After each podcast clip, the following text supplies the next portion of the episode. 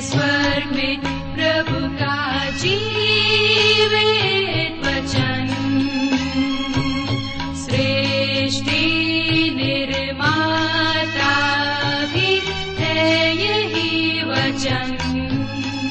नमस्कार प्रिय श्रोताओ, कार्यक्रम सत्य वचन में आपका हार्दिक अभिनंदन करते हैं।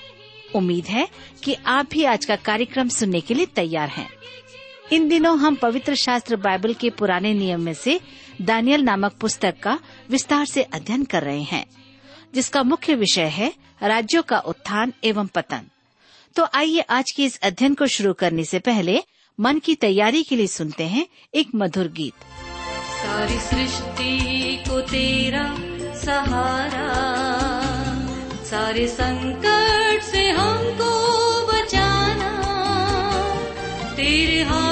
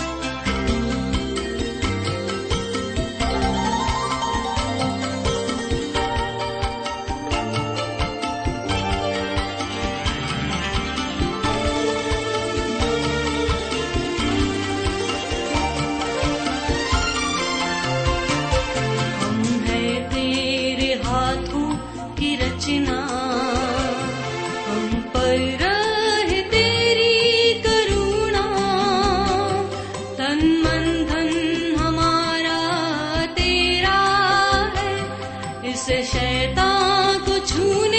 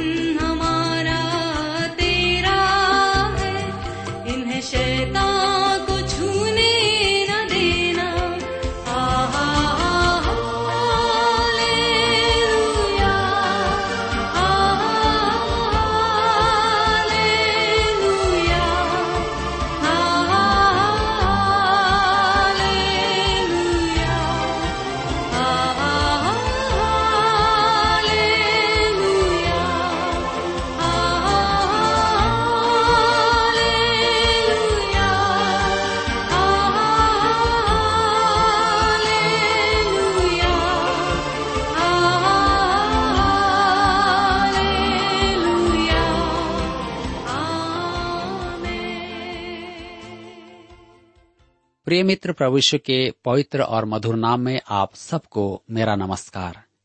मुझे आशा है कि आप सब परमेश्वर की दया से कुशल पूर्वक हैं और आज फिर से परमेश्वर के वचन में से सुनने और सीखने के लिए तैयार बैठे हैं। मैं आप सभी श्रोता मित्रों का इस कार्यक्रम में स्वागत करता हूँ और अपने उन सभी नए मित्रों का भी जो पहली बार हमारे इस कार्यक्रम को सुन रहे हैं। मैं आपको बता देता हूँ कि हम इन दिनों बाइबल में से दानियल नबी की पुस्तक से अध्ययन कर रहे हैं। पिछले अध्ययन में हमने देखा कि राजा नबुकत ने एक स्वप्न देखा और जिसके अर्थ बताने के लिए उसने ज्योतिषियों, पंडितों और तांत्रिकों को बुलाया कि वे उसके स्वप्न और उसका अर्थ बताएँ। हम इस विषय पर देख रहे थे। आज हम उसके अर्थ को देखेंगे कि परमेश्वर के दास दानियल ने स्वप्न के अर्थ को, राजा को बताया। तो इससे पहले आइए हम सब प्रार्थना करें और आज के अध्ययन के लिए परमेश्वर से सहायता मांगे। हमारे जीवित और सामर्थ्य पिता परमेश्वर, हम आपको धन्यवाद देते हैं। हम आपकी स्तुति और महिमा करते हैं, क्योंकि प्रभु सचमुच में आप अद्भुत परमेश्वर हैं। जो सदैव हमसे प्रेम करते हैं, हमारी प्रार्थनाओं को सुनते हैं और उत्तर देते हैं। हम धन्यवाद देते हैं इस जीवन के लिए जिसे आपने हम सबों को दिया है। आज जब हम आपके वचन में से अध्ययन करना चाहते हैं, सुनना और सीखना चाहते हैं, हमारी विनती है कि आप हमें से प्रत्येक को अपनी बुद्धि, ज्ञान और समझ प्रदान कीजिए, ताकि हम जब आपके वचन को सुने तो हम समझ सकें, जीवन में ग्रहण कर सकें और उसके अनुसार चलने पाए। हमारे प्रत्येक श्रोता भाई बहनों को हर एक प्रकार की बुराइयों से, बुरी बातों से, बुरी संगति से, व्यर्थ की चिंताओं से आप बचा के रखें, ताकि वे आप में शांतिपूर्ण जीवन, आनंदमय जीवन जी सके, एक प्रार्थनामय जीवन जी सके। हमारी प्रार्थना है उन भाई बहनों के लिए, जो इस समय बीमार अवस्था में हैं। पिताजी, हमारी प्रार्थना है, हर एक भाई बहन पर आप कृपा दृष्टि करें, उन्हें स्पर्श करें, उन्हें चंगाई दे, ताकि वे स्वस्थ और भले चंगे होकर आपको धन्य कहने पाए। आज के वचन पर अपनी आशीष दे, हम में से हर एक से बोले और बातचीत करें। प्रार्थना यीशु के नाम से मांगते हैं। आमीन। मेरे मित्रों, जैसा कि मैंने आपको बताया कि हम दानियल नबी की पुस्तक से अध्ययन कर रहे हैं। राजा नबुकद ने एक स्वप्न देखा और अपने सब ज्योतिषियों और विद्वानों को एकत्र किया। नबुकद नेजर की शर्त यह थी कि वे उसका स्वप्न भी बताएँ और अर्थ भी समझाएँ। अन्यथा उनका और उनके परिवार का सर्वनाश किया जाएगा। यह आज्ञा निसंदेह अत्यधिक कठोर और तर्क रहित थी, परंतु अति संभव था कि नबुकद नेजर को उनके साथ पूर्व में जो अनुभव हुआ था, वह निराशजनक रहा था, जैसा कि हम आगे देखेंगे, उसका मानसिक संतुलन स्थिर नहीं था। यद्यपि दानियल उनमें नहीं था, परंतु आज्ञा के अधीन उसका और उसके साथियों का नाश होना भी तय था। ये ज्योतिष दानियल के गुरु भी थे। अतः उसने अपने साथियों के साथ उपवास और प्रार्थना की तो परमेश्वर ने उसे स्वप्न और उसका अर्थ सुझा दिया। उसने राजा के सुरक्षा अधिकारी से विनय करके राजा के सामने उपस्थित हो स्वप्न और उसका अर्थ बताना चाहा। अतः उस सुरक्षा अधिकारी ने उसे राजा के सम्मुख पहुँचा दिया। राजा ने उससे कहा, तेरे सब गुरु लोगों के वश का तो यह नहीं है। क्या तू बताएगा? इसके अर्थ को मुझे समझाएगा? तब सुनिए दानियल का उत्तर क्या था। महान, अति महान प्रस्तुति है। दानियल के पुस्तक दो अध्याय, उसके 27 और 28 पद में हम पढ़ते हैं। दानियल ने राजा को उत्तर दिया, जो भेद राजा पूछता है, वह ना तो पंडित, ना तंत्री ना ज्योतिषी, न दूसरे भावी बताने वाले राजा को बता सकते हैं। परंतु भेदों का प्रकट करता परमेश्वर स्वर्ग में है और उसी ने नबुकद नेसर राजा को बताया है कि अंत के दिनों में क्या क्या होने वाला है। तेरा स्वप्न और जो कुछ तूने पलंग पर पड़े हुए देखा, वह यह है। मेरे प्रियो दानियल तुरंत बेबीलोन के विद्वानों की और परमेश्वर की बुद्धि का अंतर प्रकट करता है। कुरिंत को लिखे पत्र में पौलुस कहता है, पहला कुरंथियों के पत्र एक अध्याय उसके 20 और 25 पद में, क्या परमेश्वर ने संसार के ज्ञान को मूर्खता नहीं ठहराया? क्योंकि परमेश्वर की मूर्खता मनुष्य के ज्ञान से ज्ञानवान है और परमेश्वर की निर्बलता मनुष्यों के बल से बहुत बलवान है। जी हाँ यह दानियल के लिए एक अद्वितीय अवसर एवं सौभाग्य था कि वह एक अन्य जाति राजा, जिसका मन अंधकार से भरा हुआ है, उस पर परमेश्वर का ज्ञान एवं बोध प्रकट करे। उसने कहा, भेंटों का प्रकट करता परमेश्वर स्वर्ग में है। और उसी ने नबुकद नेसर राजा को बताया है कि अंत के दिनों में क्या क्या होने वाला है। यह पद अत्यधिक महत्वपूर्ण है, क्योंकि दानियल की संपूर्ण पुस्तक में यही मुख्य बल है। यह स्वप्न अन्य जातियों के समय के अंत का वर्णन करता है। लिखा है, अन्य जातियों के समय का अंत, इसराइल के अंत समय के साथ साथ चलता है। दोनों ही समयों का अंत महाक्लेश में होता है, जिस युग में आप और मैं वास करते हैं, वह मनुष्य का दिन है। पहला कुरंथियों के पत्री चार अध्याय उसके तीन पद में पॉलुस कहता है, परंतु मेरी दृष्टि में यह बहुत छोटी बात है कि तुम या मनुष्यों का कोई न्याय मुझे परखे, वरन मैं स्वयं अपने आप को नहीं परखता। परंतु हम मनुष्यों के युग में वास करते हैं। मेरे प्रियो, यहाँ यदि एक बात को ध्यान में रखा जाए कि अन्य जातियों का समय, अन्य जातियों की पूर्णता का समकालीन शब्द नहीं है। रोमियो के पत्र ग्यारह अध्याय उसके पच्चीस पद में पॉलुस लिखता है, हे भाइयों, कहीं ऐसा न हो कि तुम अपने आप को बुद्धिमान समझ लो। इसलिए मैं नहीं चाहता कि तुम इस भेद से अनजान रहो, कि जब तक अन्य जातियाँ पूरी रीति से प्रवेश न कर लें, तब तक इसराइल का एक भाग ऐसा ही कठोर रहेगा। अन्य जातियों की पूर्णता उस समय समाप्त हो जाएगी, जिस समय कलिसिया उठा ली जाएगी। अंत के दिनों में और अन्य जातियों का समय। कलिसिया के अंतिम दिनों का पर्याय शब्द नहीं है, क्योंकि वह कलिसिया के उठाए जाने के साथ समाप्त होगा, जो महाक्लेश के आरंभ का समय होगा।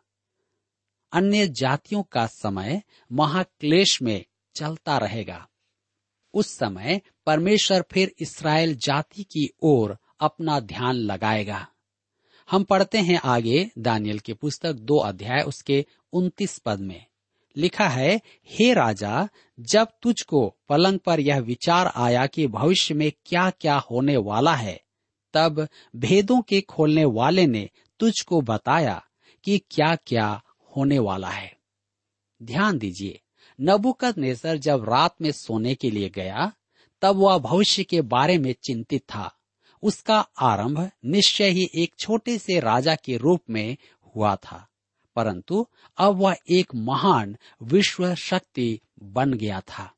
दानियल दो अध्याय के तीस पद में हम पढ़ते हैं, मुझ पर यह भेद इस कारण नहीं खोला गया कि मैं और सब प्राणियों से अधिक बुद्धिमान हूँ, परंतु केवल इसी कारण खोला गया कि स्वप्न का फल राजा को बताया जाए और तू अपने मन के विचार को समझ सके। नबुकत नेसर का स्वप्न उसके राज्य के भविष्य के बारे में था और उसके महान विश्व शक्ति होने के प्रतिफल का था। नबुकत नेसर अपने राज्य के विषय में परेशान था, क्योंकि उसने अकस्मात ही देखा कि वह एक निरंकुश शासक और अधिपति था। उसका स्वप्न उसकी समस्या के निमित्त परमेश्वर का उत्तर था। परमेश्वर उसे उसी की मानसिकता में समझाना चाहता था। दानियल स्पष्ट करता है कि इसमें उसका कोई बड़प्पन नहीं है। जी हाँ यह स्वप्न परमेश्वर ने उस पर प्रकट किया कि बेबीलोन के ज्योतिषियों की जान बचाई जाए और नबुकत नेसर की जिज्ञासा शांत की जाए। परमेश्वर नबुकत नेसर को उसी की मानसिकता के अनुसार बाहरी महिमा और उसके राज्य के विभव के अनुसार ही स्वप्न दिखाता है। स्वप्न में परमेश्वर ने उसे उसके राज्य का बाहरी वैभव दिखाया था। यह स्वप्न एक अन्य जाति, मनुष्य का स्वप्न था, जिसमें परमेश्वर उसे एक छवि का दर्शन कराता है। नबुकत नेसर यह प्रतिमा या छवि पूजा करने के लिए नहीं थी। नबुकद नेसर मूर्ति पूजक था, इसलिए परमेश्वर ने उसे स्वप्न में एक प्रतिमा अर्थात मूर्ति का ही दर्शन करवाया, क्योंकि मूर्ति की भाषा ही वह भली भांति समझ सकता था। नबुकद नेसर को अन्य जाति, धर्म का सिर कहा जाता था। मेरे प्रियो, इस अध्याय में हम अन्य जातियों द्वारा संसार पर राज करने का इतिहास देखेंगे। दाऊद के वंश के झुक जाने के कारण परमेश्वर उसके वंश से राजदंड लेकर अन्य जातियों के हाथ में रखता है और यीशु मसीह के आगमन तक उन्हीं के हाथ में रहेगा। तदोपरांत मसीह उनके हाथ से राजदंड लेकर इस पृथ्वी पर राजाओं का राजा और प्रभुओं का प्रभु होकर राज्य करेगा। नबुकत नेसर के युग से आज तक, वरन, प्रभु के आगमन तक। जब तक वह अपना राज्य स्थापित न करे, अन्य जातियों का समय होगा। दानियल की पुस्तक दो अध्याय, उसके इकतीस पद में हम पढ़ते हैं। लिखा है, हे राजा, जब तू देख रहा था, तब एक बड़ी मूर्ति देख पड़ी। और वह मूर्ति जो तेरे सामने खड़ी थी, वह लंबी चौड़ी थी। उसकी चमक अनुपम थी और उसका रूप भयंकर था। वह प्रतिमा भयावह थी। वह मन में श्रद्धा उत्पन्न करती थी।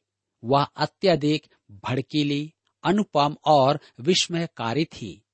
जब दानियल उसका स्वप्न सुना रहा था, उस समय, काश, मैं वहाँ पर होता और नबुकद नेसर के चेहरे के भाव को देख पाता, जो विस्मय और विमूढ़ता के थे। जब दानियल ने कहा, हे राजा, तू देख रहा था, तब एक बड़ी मूर्ति तुझे देख पड़ी, और वह मूर्ति जो तेरे सामने खड़ी थी, वह लंबी चौड़ी थी, और उसकी चमक अनुपम थी, और उसका रूप भयंकर था। तो मेरे विचार में राजा एक बार तो सिंहासन से उछलकर खड़ा हो गया होगा। सही, बहुत सही, ऐसा ही था, तू सही कहता है। और वह अचंभित हुआ होगा।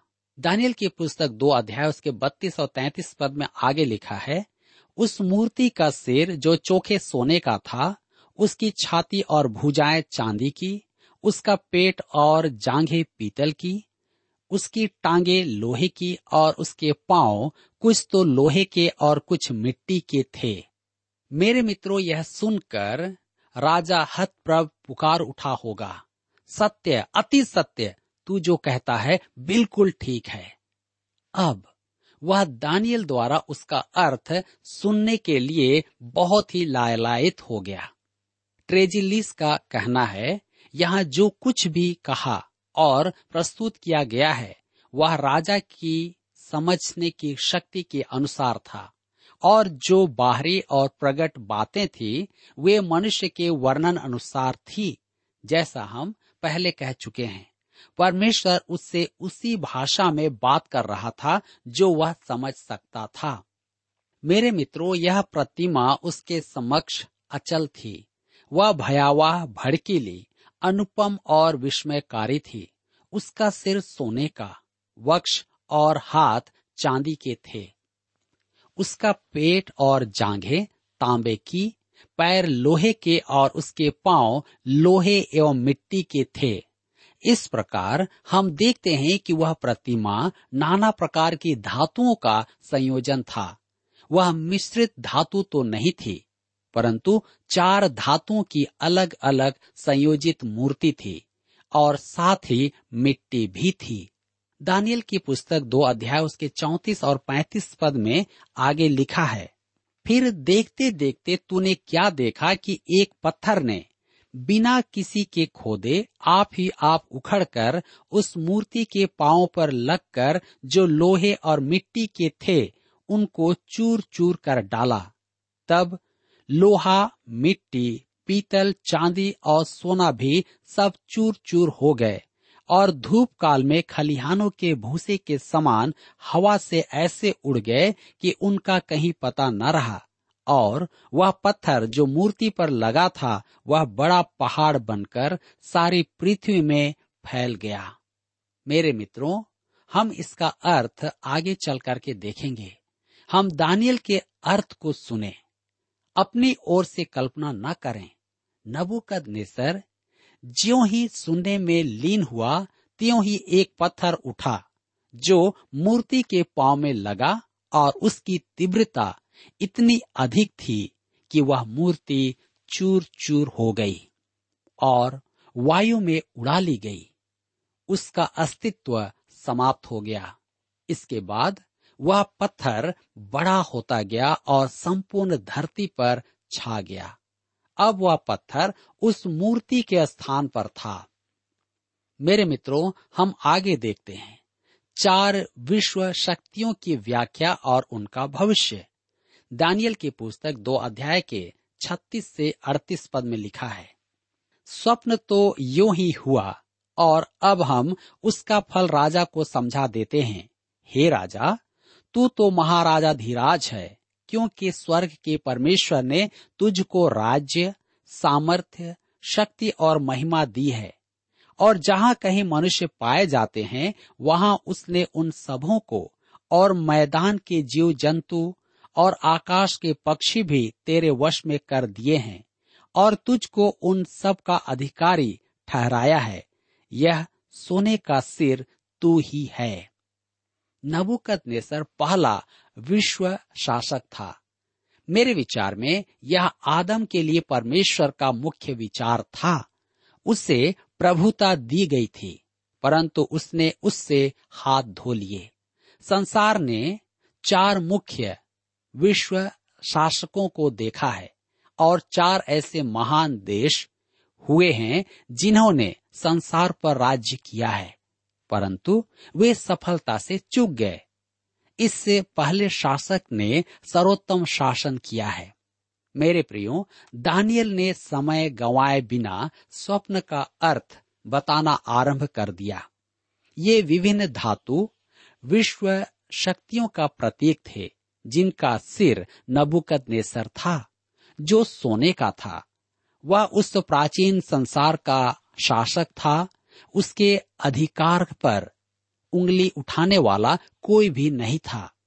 वह एकमात्र शासक था। प्रसंगवश, उस समय से आज तक उसके तुल्य बहुत ही कम राजा हुए हैं। दानियल की पुस्तक में ही नहीं, बाइबल की अन्य पुस्तकों में भी इसका उल्लेख है। दानियल की पुस्तक पाँच अध्याय उसके अठारह और उन्नीस पद में यर्मिया की पुस्तक सताइस अध्याय उसके पाँच से ग्यारह पद में।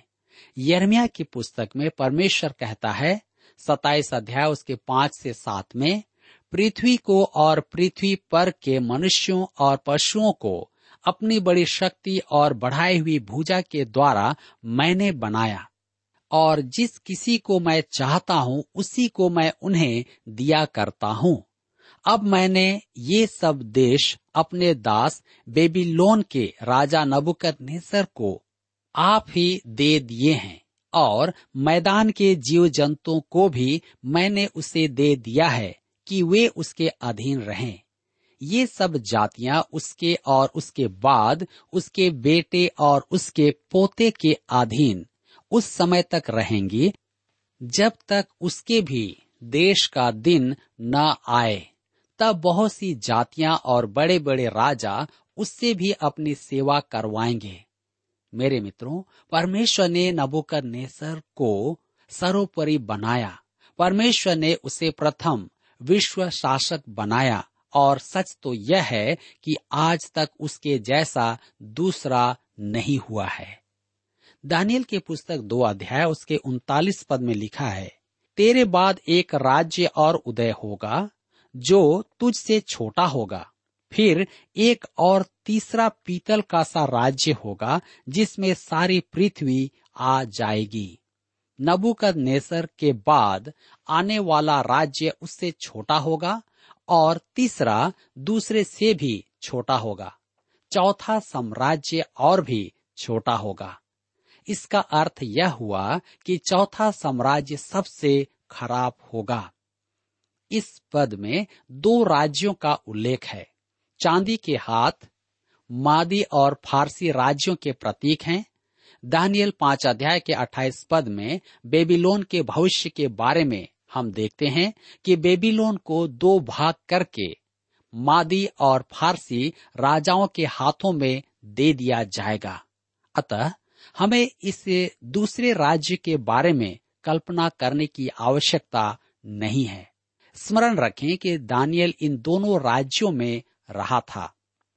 दानियल की पुस्तक छह अध्याय उसके आठ पद में हम पढ़ते हैं, इसलिए अब हे राजा, ऐसी आज्ञा दे और इस पत्र पर हस्ताक्षर कर, जिससे यह बात मादियों और फारसियों की अटल व्यवस्था के अनुसार बदली न जा सके। मेरे मित्रों, तीसरा राज्य पीतल का राज्य होगा और उसमें सारी पृथ्वी आ जाएगी।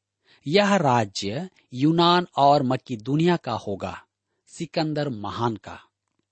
ध्यान देने की बात यह है कि यहाँ पांचवा राज्य है ही नहीं, केवल चार राज्य हैं। आज हम चौथे राज्य के युग में हैं, और इस प्रकार से हम राजा के स्वप्न को देखते हैं कि दानियल ने उसके अर्थ को उससे बता दिया। मेरे प्रियो, यहाँ पर हम देखते हैं कि परमेश्वर के द्वारा ही ऐसे कार्यों का संभव होना ज़रूरी है। अन्यथा मनुष्य अपने बुद्धि और ज्ञान से ऐसी बातों को नहीं रख सकता, नहीं बता सकता। मेरे प्रियो, आइए आज हम इस वचन के प्रकाशन में अपने जीवन को प्रभु की निकटता में लाएँ, क्योंकि परमेश्वर महान है। वह जानता है कि हमें किन बातों के द्वारा समझाया जाए दानियल के द्वारा से उसने राजा को उसकी बातों को बता दिया। आज परमेश्वर अपने वचन के द्वारा से हमसे बातचीत करता है। मेरे प्रियो, यहाँ पर हमारे अध्ययन का समय समाप्त होता है। और मुझे आशा है कि आज के इस अध्ययन के द्वारा आपने अपने जीवन में अवश्य ही आत्मिक लाभ प्राप्त किया है। प्रभु, इस वचन के द्वारा आप सबको आशीष दे।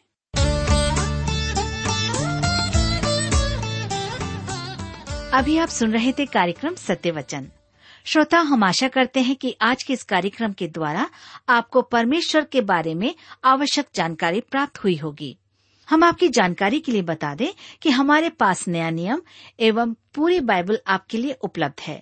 यदि आप इन्हें प्राप्त करना चाहते हैं तो आज ही हमें इस पते पर लिखें, कार्यक्रम Satya Vachan T W R India, post box number तीन एक सात लखनऊ, दो दो छ शून्य शून्य एक, उत्तर प्रदेश।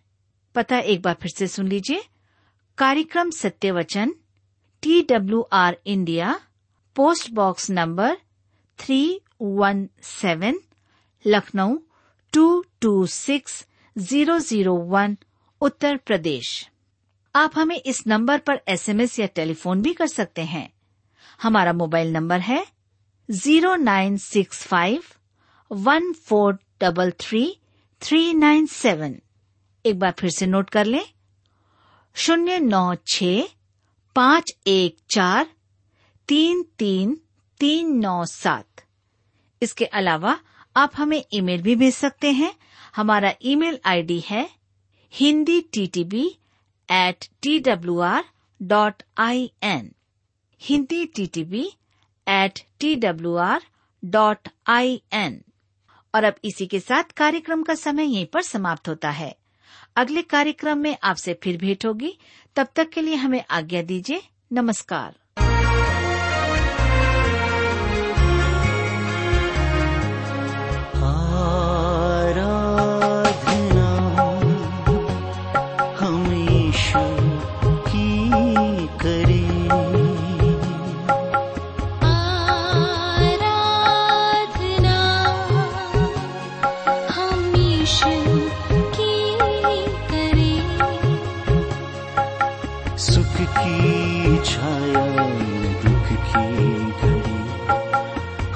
पल उसी में जिए। सुख की छाया